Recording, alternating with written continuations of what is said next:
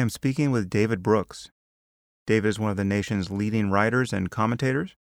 He's an op ed columnist for the New York Times, and he appears regularly on PBS's NewsHour and Meet the Press.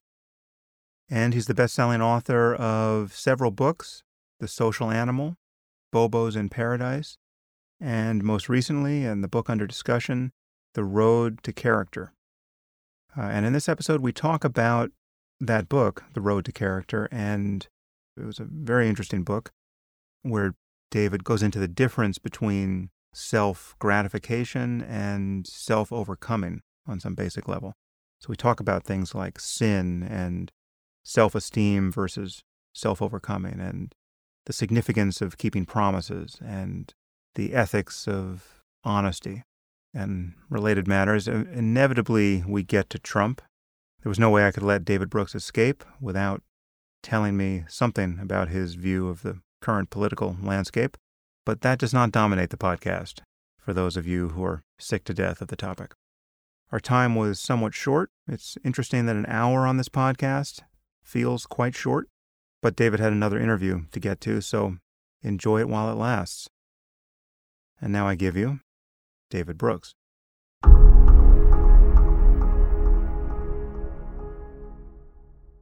I am here with David Brooks.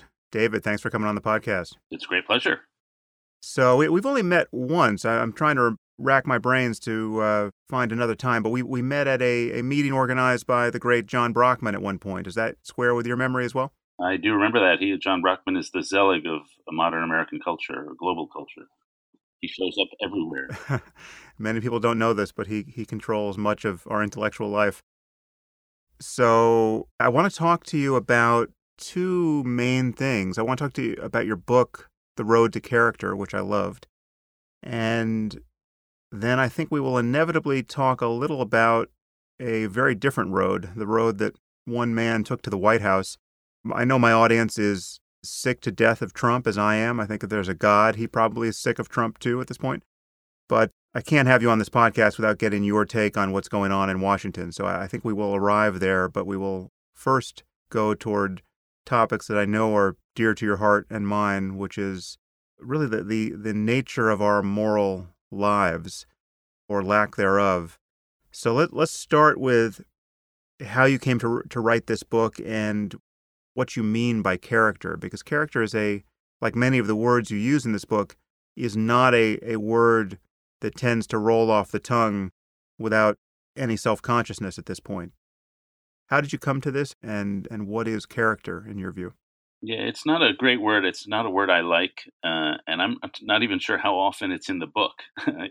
but when I came to uh, have a title uh, that could, in one word or at least in a couple words, summarize sort of moral development, uh, that was seemed to be the word that at least people sort of got the gist of what you were talking about.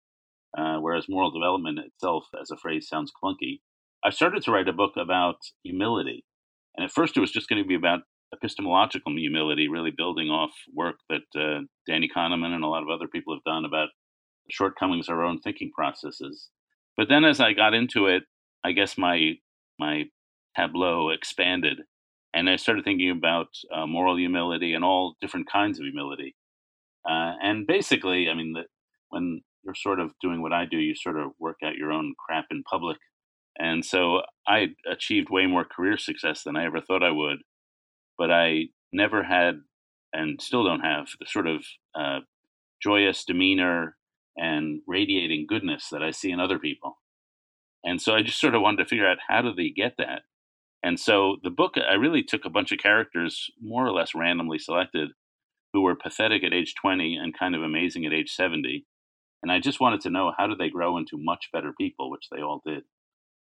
Yeah, uh, the story is really told through these these different characters you profile, and people like Dorothy Day and Montaigne and Dr. Johnson. And uh, I guess uh, as time is short, I, I don't want to go into many of them, but one jumped out at me the profile of George Marshall, the general, who is not as famous as he should be, perhaps, though the Marshall Plan is named after him in writing about character and writing about virtues that are again, that we, we don't really have the moral language anymore to talk about without uh, really straining. And, and we'll get into the significance of words like sin and, and wisdom and other words that, that, that people don't use so readily anymore. But in the character of Marshall, I was struck by the fact that so much of what you describe about him is clearly noble and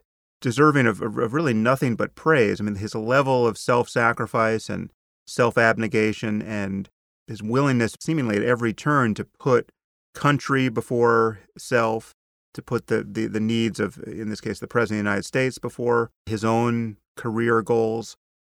But it was hard to actually envy him. If I could teach my children to be good, I'm not sure I would give them that particular piece of software he was running. So, why don't you just summarize briefly the story you tell about Marshall and, uh, in particular, about the way in which he didn't make the moves when his career was really reaching its, its apogee to become the far more famous and influential general that he, he might have been?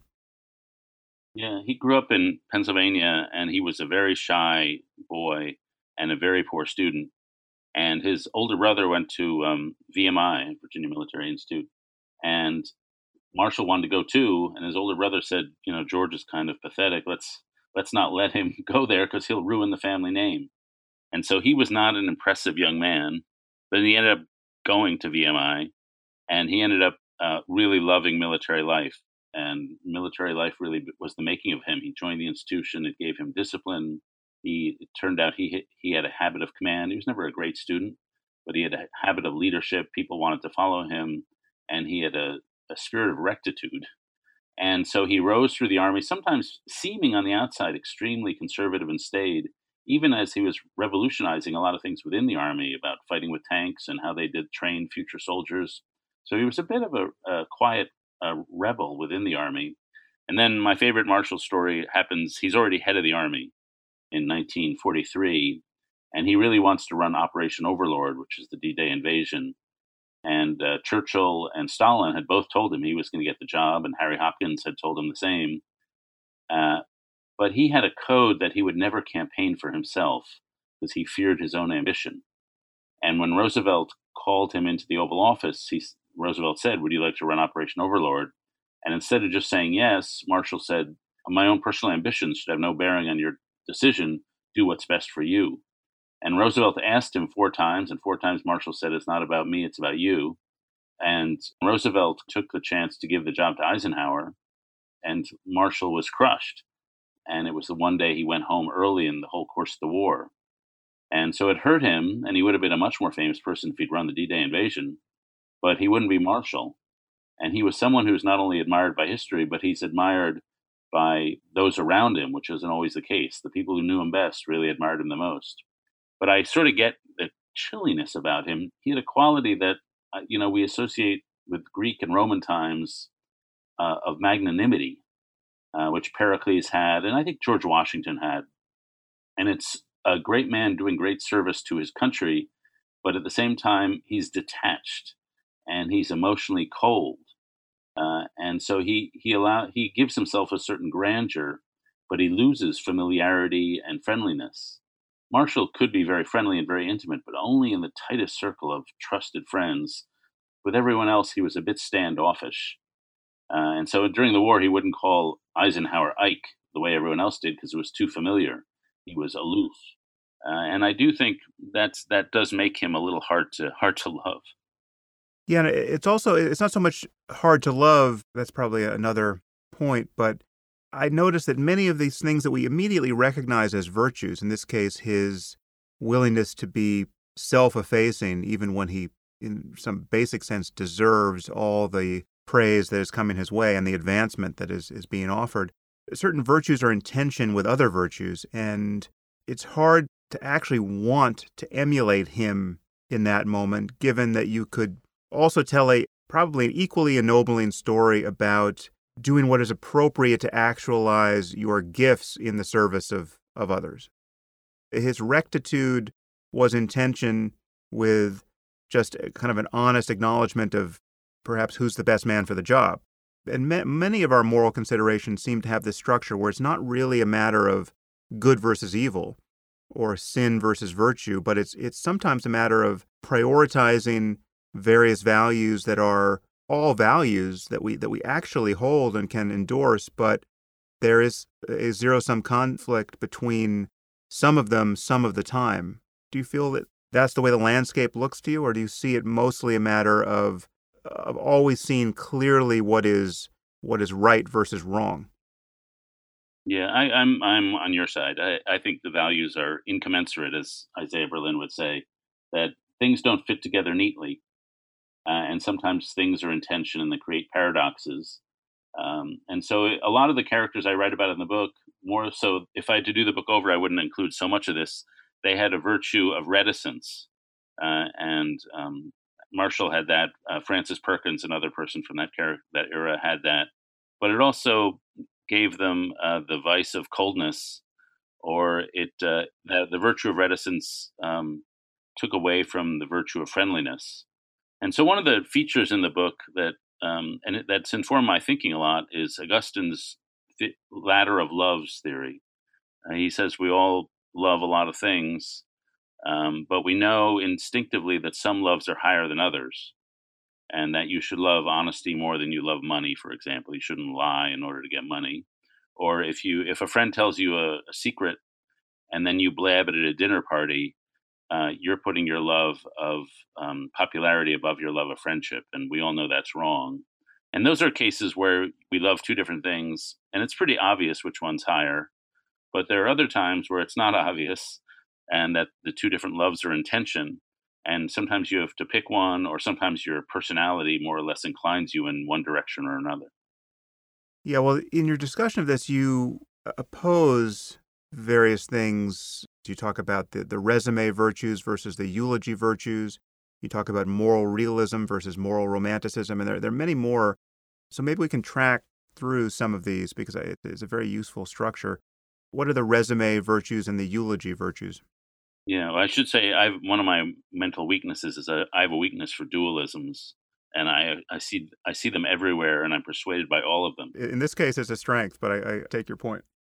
Um, and so the the eulogy virtues and the resume virtues are things I more or less took from a guy named Joseph Soloveitchik, who was a rabbi in the mid 20th century, and he uh, he said we have two sides of our nature. Uh, one side, which is about conquering the world and being majestic in it, and those are the resume virtues, the things that make us good at our job, whether it's a good teacher or a good nurse or doctor or whatever. And then the eulogy virtues are the internal side of ourselves, the the things they say about us after we're dead whether it's um, being courageous or honest or capable of great love.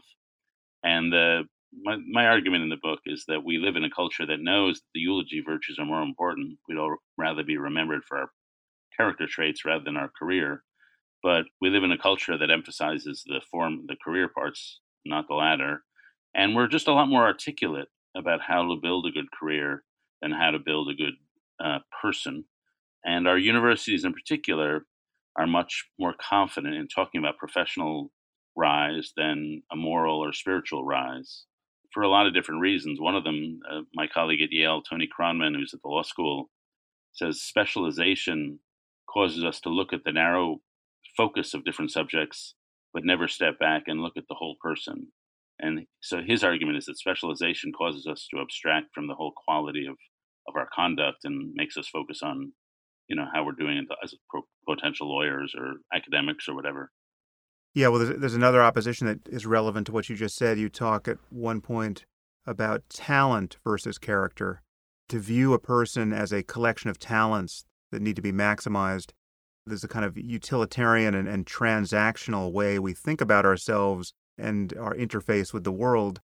And it's not the same thing as developing a truly moral character and seeing that as a an ongoing struggle against limitations that are not a matter of your jumping through the kinds of hoops that your talents or your specialization would dictate.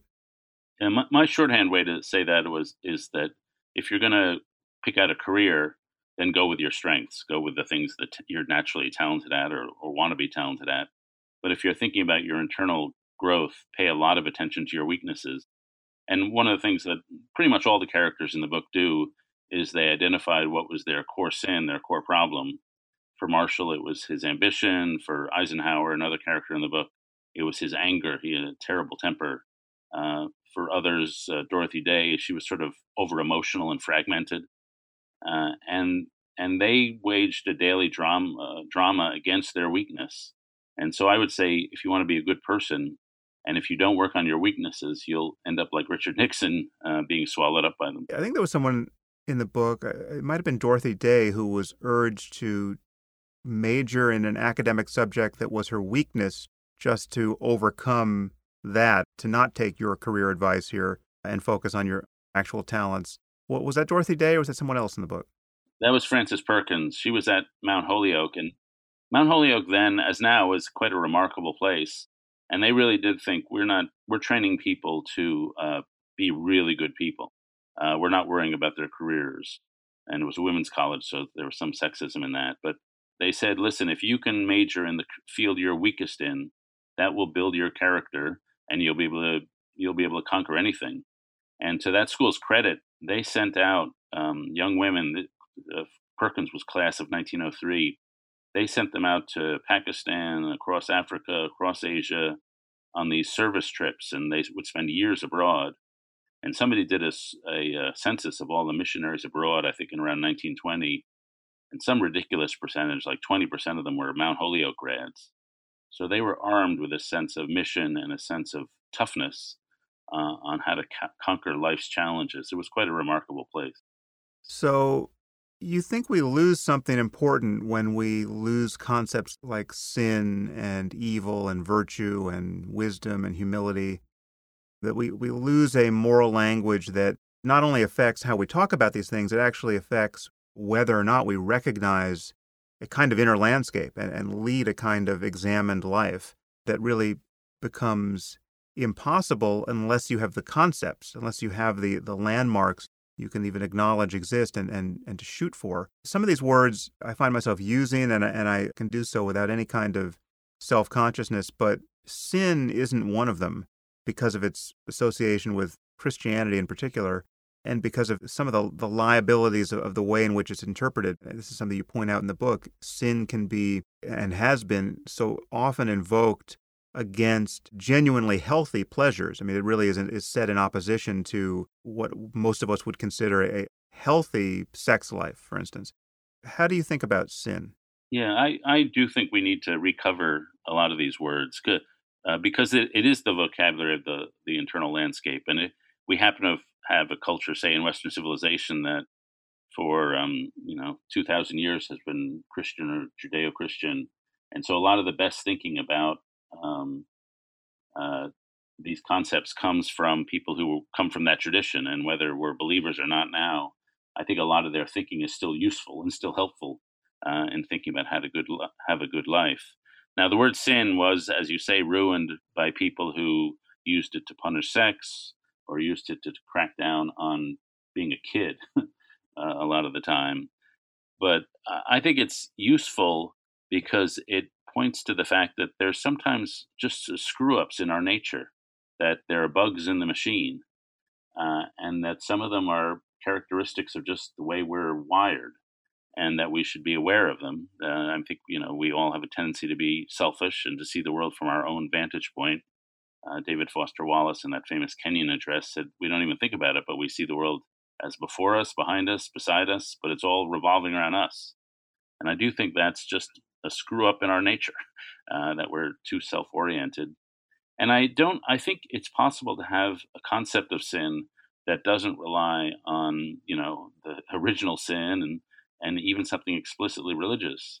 Uh, the what I talked about earlier about having your loves out of order. Um, I think that's a good way to describe how sin happens. That sometimes we just have a tendency to get our loves out of order, and we go for some short-term pleasure, like popularity, over a long-term uh, virtue, like uh, being faithful to our friends. And I think it's it's useful to revive that word just to uh, to remind ourselves how sort of broken we are, uh, even while we're splendidly endowed in other ways. Another word I think is worth reviving, which has explicitly religious connotations, is the word grace.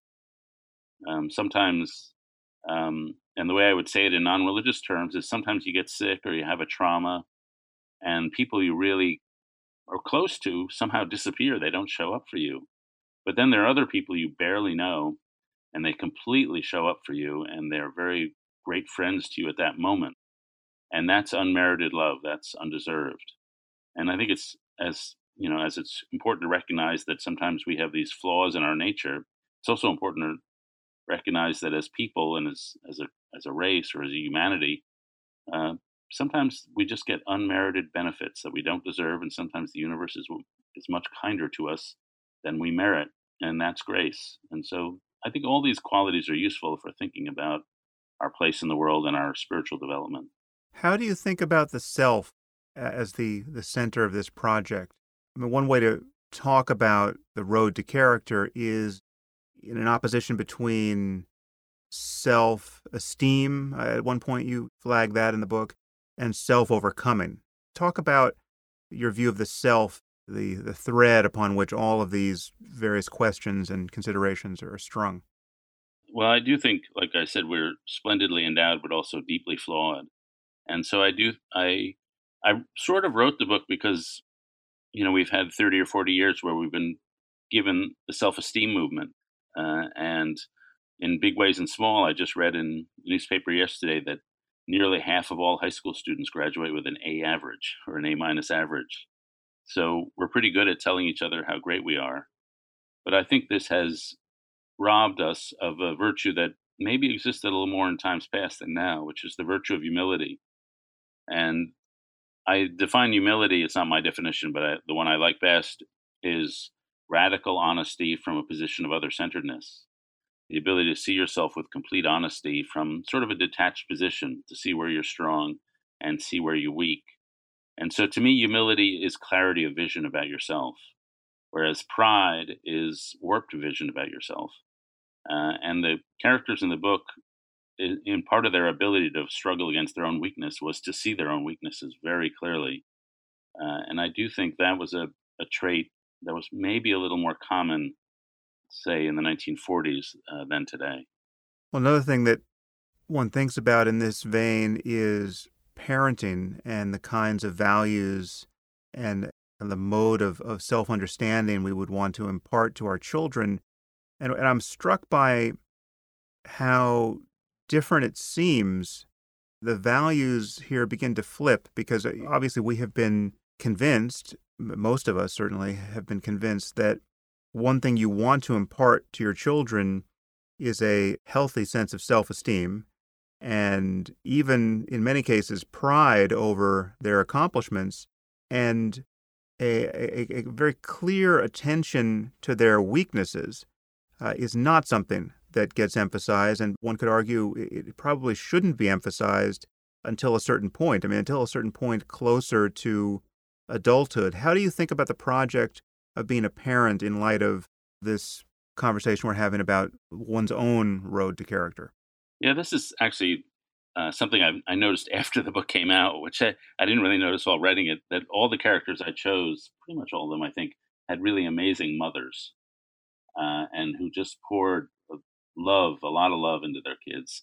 Their fathers tended to be a little cold, and I think that was true because a lot of the characters were in the grew up in the early 20th century. I think there was just a lot of coldness between fathers and kids. And so, and I've read about this subsequently that a lot of people, and I'm not recommending this, I'm just making an observation. A lot of people who grow up to be phenomenally successful have one parent who gives them unconditional love, often the mother, and then another parent who gives them is cold and gives them very conditional love.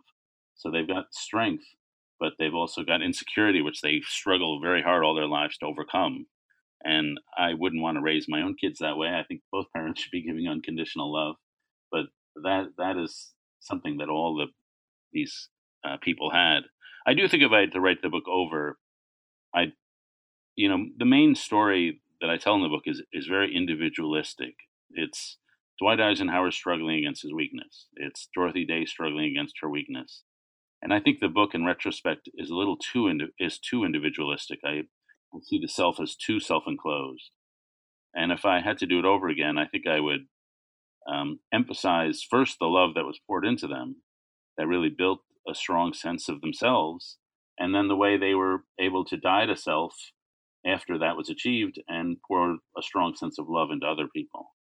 And so I'd, I'd probably write it a more communitarian book if I had to do it over again. Well, it's a point you make at various points in the book where you say that this can't be done alone, right? That we rely on other people both in terms of their guidance, but just almost the geometry of the situation. So many of our flaws and our strengths, uh, you know, our, our sinning is exposed in relationship. It's not something that it's done in the privacy of our own minds merely. It's because we're entangled with others. I mean, if you're going to be dishonest, uh, you know, I suppose you can be dishonest with yourself, but the sin of lying is really something that only comes out in relationship to others. And so it is with the, the strength of humility or anything else. It is a point you make, but it's true that these stories are the stories of a fairly solitary effort to be better than one was yesterday. Yeah, no, I think the the book I'm trying to write now is about promising and about all the promises we make. And I I I know I guess I I think that self conflict and the self uh, improvement is part of character building or part of what it means to be an adult. But uh, being faithful to one's promises uh, may be a more important part, and who what you choose to promise faithfulness to, and then how you execute on that those promises. That strikes me as a little more central, and that's essentially a social exercise. Yeah, and it's it's also confounded by the structure of the self or and its lack of coherence because when you're making a promise today, you are making a promise that your future self has to keep.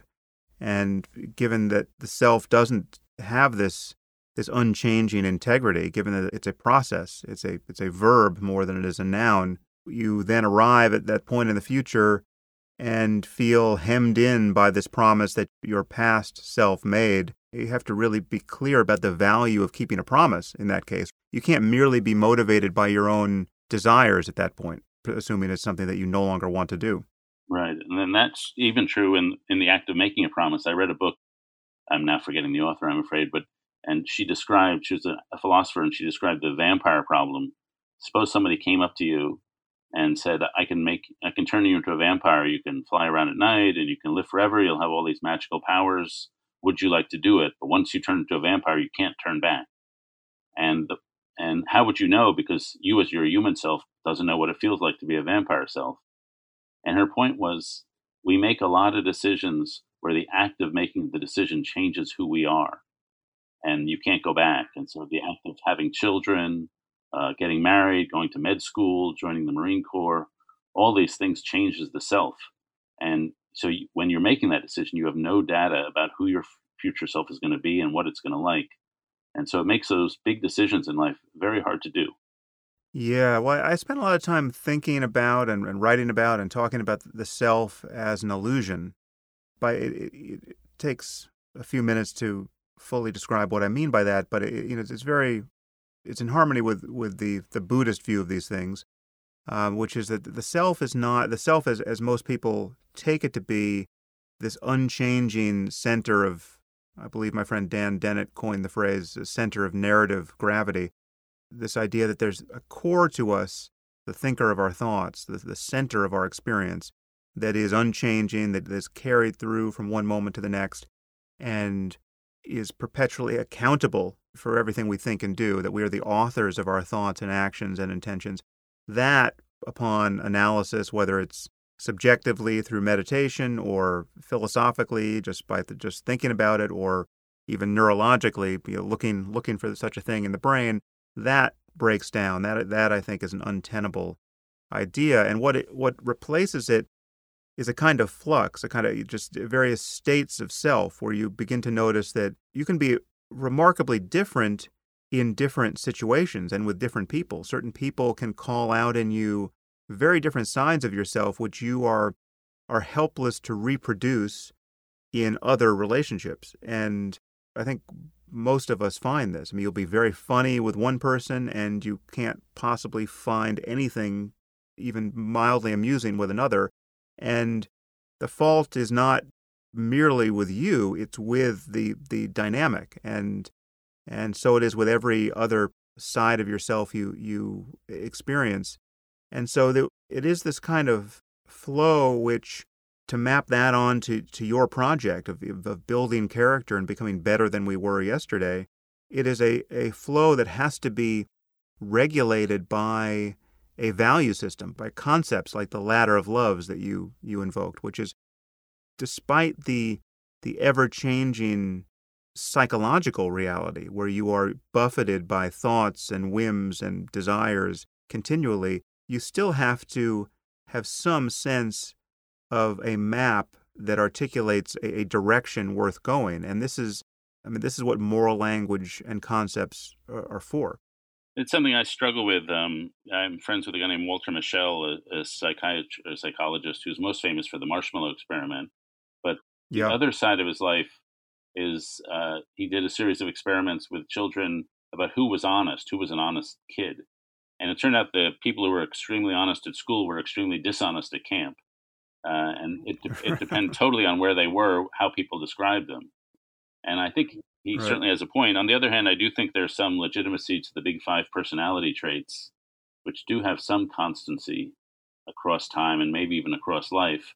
But I also think, and I'm curious if you agree, that and maybe this is what you're getting at, is that over time we can uh, build constancy, not in a straight line, but by tying ourselves down to certain things uh, and by committing to certain either professions or environments or people, uh, and that we do come to a point, uh, or at least come into a unity or closer to a unity than we were maybe when we were adolescents. Yeah, no, I I think you can change your self or the, the, the direction that your mind and life tend radically. And I, th- I think, uh, and I, one aspect of this is the humility engendered by looking closely at what you're calling yourself and seeing that you didn't make yourself, right? So that your your your strengths are are a gift, right? You're not you you can't really claim that you are the author of, of anything good really that you find in yourself and that's not that's not disem- I mean, many people hear that as as something somehow disempowering. It's not. It's I mean I, I view it as freeing. But one thing that collapses there is pride of certainly pride of the the pathological sort. I mean, you, you, you can't take credit for your intelligence or your capacity for effort or anything else that you notice that's good in yourself. But on the other side, you might fear that it erodes a capacity for shame, but not necessarily. I mean, it's like you, you you're not really to blame for the bad things you you find in yourself, but you can still be committed to correcting them because you, you still have a preference for the kind of life you live. I mean, you just have to be, you have to understand what you, to invoke a word you use at various points in the book. I mean, wisdom is, for me, a matter of charting a course in this world that that escapes unnecessary suffering. And that, that heuristic, it sounds kind of superficial stated that way, but it runs very, very deep, which is if you're a, uh, living a life that is not wise, that is morally synonymous with, you know, needless conflict with the people around you. Whatever your intention to form loving relationships, it's continually confounded by your misbehavior and your following you know, short-term desires and overlooking long ones. It's synonymous with not having the career you actually want because you've you've put needless obstacles in your way. All of these things, whether or not you created the tools you find in yourself to navigate this terrain, you still want to navigate it, and you and, and, and all you can do is use the tools you find in yourself as intelligently as possible in each moment so as to move in the right direction. And, and um, to your question about whether structure or tying yourself down to something works or matters, I, I think it absolutely does. I mean, so, so one thing I've often recommended is the ethic of just of just not lying really ever. Putting dishonesty on the continuum of violence where you would be dishonest in a true moment of self defense, right? You know, that the Nazis come to the door and, and ask whether you've got Anne Frank in the attic or some analogous situation. But to generally just be committed to not lying, I think that's an immensely clarifying thing to do, which which is at, at odds with much of human nature, as you know.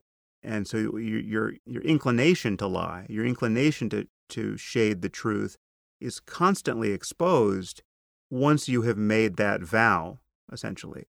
That's one, one example of a kind of discipline that I think can corral this what's otherwise a, a, this shapeless mass of you know sometimes I lie, sometimes I don't. You know who knows what I'm going to say next, which is the way most people, in my experience, relate to the question of whether or not to be honest or dishonest. And I, I guess I would say uh, another way of saying what you're saying. I, I think you agree is that if we have divided selves, then the, the discipline of not lying is one part of the self um, trying to slowly engrave habits in maybe the unconscious part of the self or the intuitive part of the self.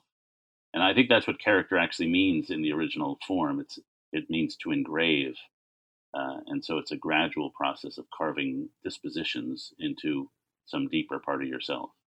Yeah, no, I think that is a good way to put it because it, it, does um, so much of of learning anything, learning to swing a tennis racket has this structure too, where you are at first you don't know how to do it, you have a conscious goal and you're given a conscious recipe, and actually learning to do it is a matter of pushing that recipe back into parts of the brain that you're not conscious of. You know, with a motor task, it's a procedural memory. And once it becomes that, then you're actually, you don't even know how you swing a tennis racket or a golf club or anything else at that point. And to think too much about it is to degrade your performance.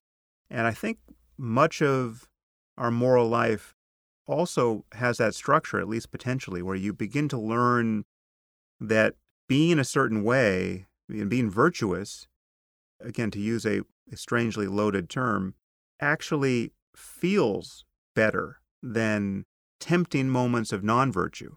And you, you begin to feel the emotional cost of giving in to the thing that you otherwise had to convince yourself was a good idea, like telling the truth even when it's uncomfortable. You become sensitive to the the way in which when you're tempted to lie to someone, that is synonymous with actually having fallen out of relationship with that person, where you're you're no longer on the same team. Whatever seemed to be true a moment ago, now your own desire to avoid awkwardness, say, is in contest with your actual connection to this other person and their goals and their and what they feel they need to know about the world. But again, I, I do think it does get, to use your terminology, engraved on this unconscious part of ourselves, where we then just it becomes a, our default procedure. Let me uh, bring it back, maybe to sin. Um, well, you know, you you said that a, sign of unwisdom is is the creation of needless conflict uh, and needless suffering. Um, now, Martin Luther King um, was someone who I think we would probably consider wise, but he certainly created a lot of conflict. Uh, uh, and he did it, I think, because he had this awareness that there was this sin of racism and segregation. And so w- it was a high, he was appealing to something a lot higher uh, and was willing to cause a lot of conflict along the way because there was a higher, tr- higher truth he was seeking that was beyond just who's suffering, who's unhappy, who's, uh, frankly, who's suffering uh, in this. Would you agree that um, the, that appeal to some higher standard sometimes necessitates suffering? Because I certainly speak as someone who avoids conflict whenever possible, and that's one of my weaknesses. I would certainly agree with that. That there are, and again, this this is back to this issue of competing virtues, where sometimes your desire to avoid suffering, yours or others, is in competition with some higher good. I mean, you know, if your child needs a medical procedure that she doesn't want and is scared to get, but she needs it, well, then you just have to figure out how to impart a different lesson here, which is as unpleasant as this is, we recover from these experiences. There's this question of what, you know, when you're trying to improve a society or trying to get anything done that is valuable on at some kind of scale, well, then other things can't get done or other things can't get funded or other or sensitivities that people want respected can't be respected because they are ill considered say you know i spend a lot of time criticizing religion, as I as I think you know, and this upsets a lot of people. But I, I do it because I think you know, religion has more than its fair share of bad ideas that that need to be criticized, and that it would be good for us to have a more searching conversation about the contest between reason and faith, for instance, or the validity of revelation, the idea that any book was written by an omniscient deity. So yeah, yeah, that pisses people off to to hear those things talked about in less than respectful terms. But I mean, I I, I only do that because I think there is a, a larger good to come of it. You know, in the in the book, my book, about half the people are religious and half are not. Uh, and I, I would say one of the things I notice among the religious characters, and Augustine is the prime one, but Dorothy Day might be the better example, is they're more motivated to be good. And sometimes doing the hard thing or the right thing is it's not a question of knowing uh, what's right, uh, but possessing the proper motivation to actually go ahead and do it. And I would say, you know, all the people I write about are, are strongly motivated to try to be the best person they could be. That's why I wrote about them. They're not average. But I would say the religious people, there's a stronger uh, source of motivation. Yeah, well, I, I think we'll have to leave that aside. I, I think there's a uh, we, you and I could have a, a long conversation about religion and its significance and its necessity in certain cases or not. But I just can't let you go without getting your view of the current political situation. And I know your time is short, so I want to segue. I mean, the, the bridge between what we were talking about and Trump is fairly direct. I mean, uh, you know, in my view, Trump is the walking annihilation of more or less everything we've been talking about. And I, I don't actually think that puts it too strongly. I, I, think he, I mean, this is something I, I've talked about a lot on the podcast, but it's just, he strikes me as the, as a distillation of everything that is wrong with the American character.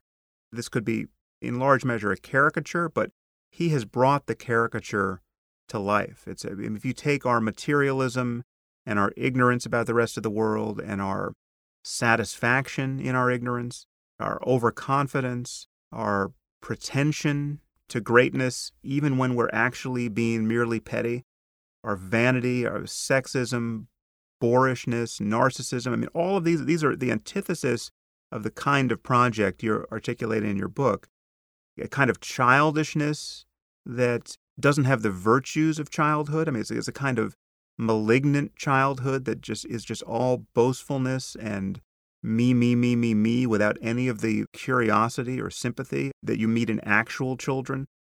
He is the living embodiment of a kind of American grotesque. And again, this I'm a little self-conscious about this calumny against, you know, America or the the ugly American, but it's almost like he is a golem that has been conjured by the worst things that have ever been said about us as a country. I mean, it's, it's like you know, if he can't grope it or put gold letters on it, he, it doesn't exist. And so I just want to, in, in these last 10 minutes, it's got to be very interesting to be David Brooks thinking about politics at this moment, or, or very painful. What do you make of the current situation with Trump? Well, it's humbling because I wrote this book on humility and it came out, and then the election happened, and you like to hope to think your book will have some influence, and we the least humble right. human being on the face of the earth. Uh, and I do, uh, I more or less agree with everything you said about Trump and how he, he's a negation of what we've been talking about. But you know, one of the things I found while writing the book was the extreme power of celebrity culture. And uh, I talk about these UCLA studies they do of, of college freshmen. They ask, "What would you like in life?" And it used to be fame was the thing of the 16 characters that was at the bottom. People didn't want to be famous. Now it's number two or three. There's just, just a great desire to be famous and the celebritification. And here is a, a man who's for whom celebrity and celebritification and self promotion are sort of the sum and substance of his character. And I, I, guess what surprised me over the course of this last 18 months is the um, the moral flaws that that don't uh, ring any bells, that don't set off any alarms in a lot of people. So I do think he is perhaps the endpoint of a certain narcissistic tendency that a lot of people have been writing about for 20 or 30 years. One of the questions to me is whether we snap back from it or whether this is the new standard that to which we all conduct our lives and politics on from here on out. I remember you writing in a fairly recent op ed, uh, maybe a month old now, and as you know, the news cycle just cleans the slate more or less every 24 hours now.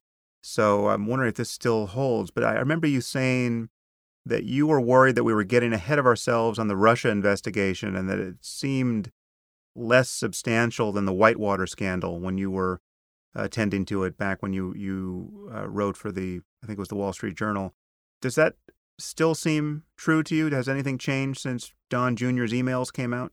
Yeah, that seems less true. What I had said was that based on what we knew at that point, there wasn't any evidence of collusion. Now, obviously, we know the Don Jr. meetings happened, and I think I'm more alert um, to the possibility the way uh, Russian oligarchs may have invested in Trump properties and funded his em- empire in ways we don't know. And so I that I gave myself the out in that column um, that uh, you know if we discover something that there was collusion, then there's collusion. But so far we haven't found a lot of collusion. Uh, but as of now, we found a little more. I, I, still don't think it's the kind of scandal that's going to bring him down. I could be wrong. There could be another series of revelations. And my colleague Ross Douthat said of Trump, um, he lets you down every time you try to give him the benefit of the doubt. Uh, and that's certainly the case. So I shouldn't warn, but somehow I, my instinct is that somehow he's the thing that uh, is most destructive about him is not this scandal. It's the inattention to policy. It's the the lowering the standards of the way government works, the way society works. And I, I guess I was pushing in that column against the Watergateization of of our politics that we would imagine that there's some scandal who's going to remove the person we don't like from office, and that's been a sort of a destructive tendency in both parties over the last 25 years. Yeah, I must say that I've been rather eager for his impeachment, but I do share David Frum's impression here, which is that the worst things about him are all right on the surface. It's not, and it's not. I mean, to focus narrowly on collusion is to miss the fact that we have known all this time what's wrong with him, and, and, and you just articulated some of it. But I mean, to the fact that we have a president who has nothing but good things to say about Vladimir Putin, that's the problem, right? And that's not impeachable necessarily. I mean, I guess there may be something that could make that impeachable, but the people who are who are hoping to see him removed are in danger of focusing on something which in the in the end may not be provable, but is among the least significant of his many visible flaws. Yeah, and you know, and just um, to have some humility, at least on my part, I, I, always think it's important to separate him from the people who supported him. Not all of them, but a lot of the people who supported them. I certainly have spoken to dozens of Trump voters who have a pretty realistic view of his character. Uh, I I think they underestimate the damage that someone with bad character can do, but their view was he's a jerk, he's a narcissistic, he's a blowhard, he's probably a misogynist, but he's my shot at change, and I need some change. And so, I, my my one formula is that uh, Trump is the wrong answer to the right question, uh, and that people were willing to tolerate a guy like that because things were going pretty badly in their lives. Oh, you do have to recall that the choice was between him and one other person, Hillary Clinton, and there were many reasons not to like her that many people found. But it is very hard for me, given the kinds of concerns we, we have just expressed in this conversation, it's very hard for me to understand how people don't see the the the ethical and political significance of the endless lying, for instance, you know, and and the degradation of our discourse. I mean, just to have it to have a president who you know hate tweets journalists and beauty pageant contestants, and I mean, it's just it's there's, there's something so unseemly about his presidency that I, I just don't see how establishment Republicans, you know, the Paul Ryans of the world, don't struggle to put some daylight between themselves and this phenomenon on, on moral terms. Well, I obviously wish they would. And, you know, I, I go, I know a lot of people who are the sort of people who work in Republican administrations. And I've, a number have come to me and said, well, I've gotten this offer to go work in the Trump administration. And should I do it?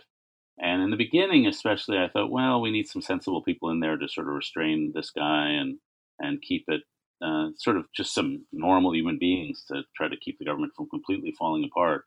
But then I noticed the people I really cared about, I would advise them not to go in because I you're inevitably going to be soiled by defending this and by sort of defending his dishonesty. And now I'm almost wishing nobody would go in, uh, just because I think the destruction is so strong that uh, I, I, hate to see it radiate out and touch other people, and I just want it to be over with. Though I, I don't see how it sustains itself, but I don't see how it ends either. Uh, and so I'm sort of just left a, a gape.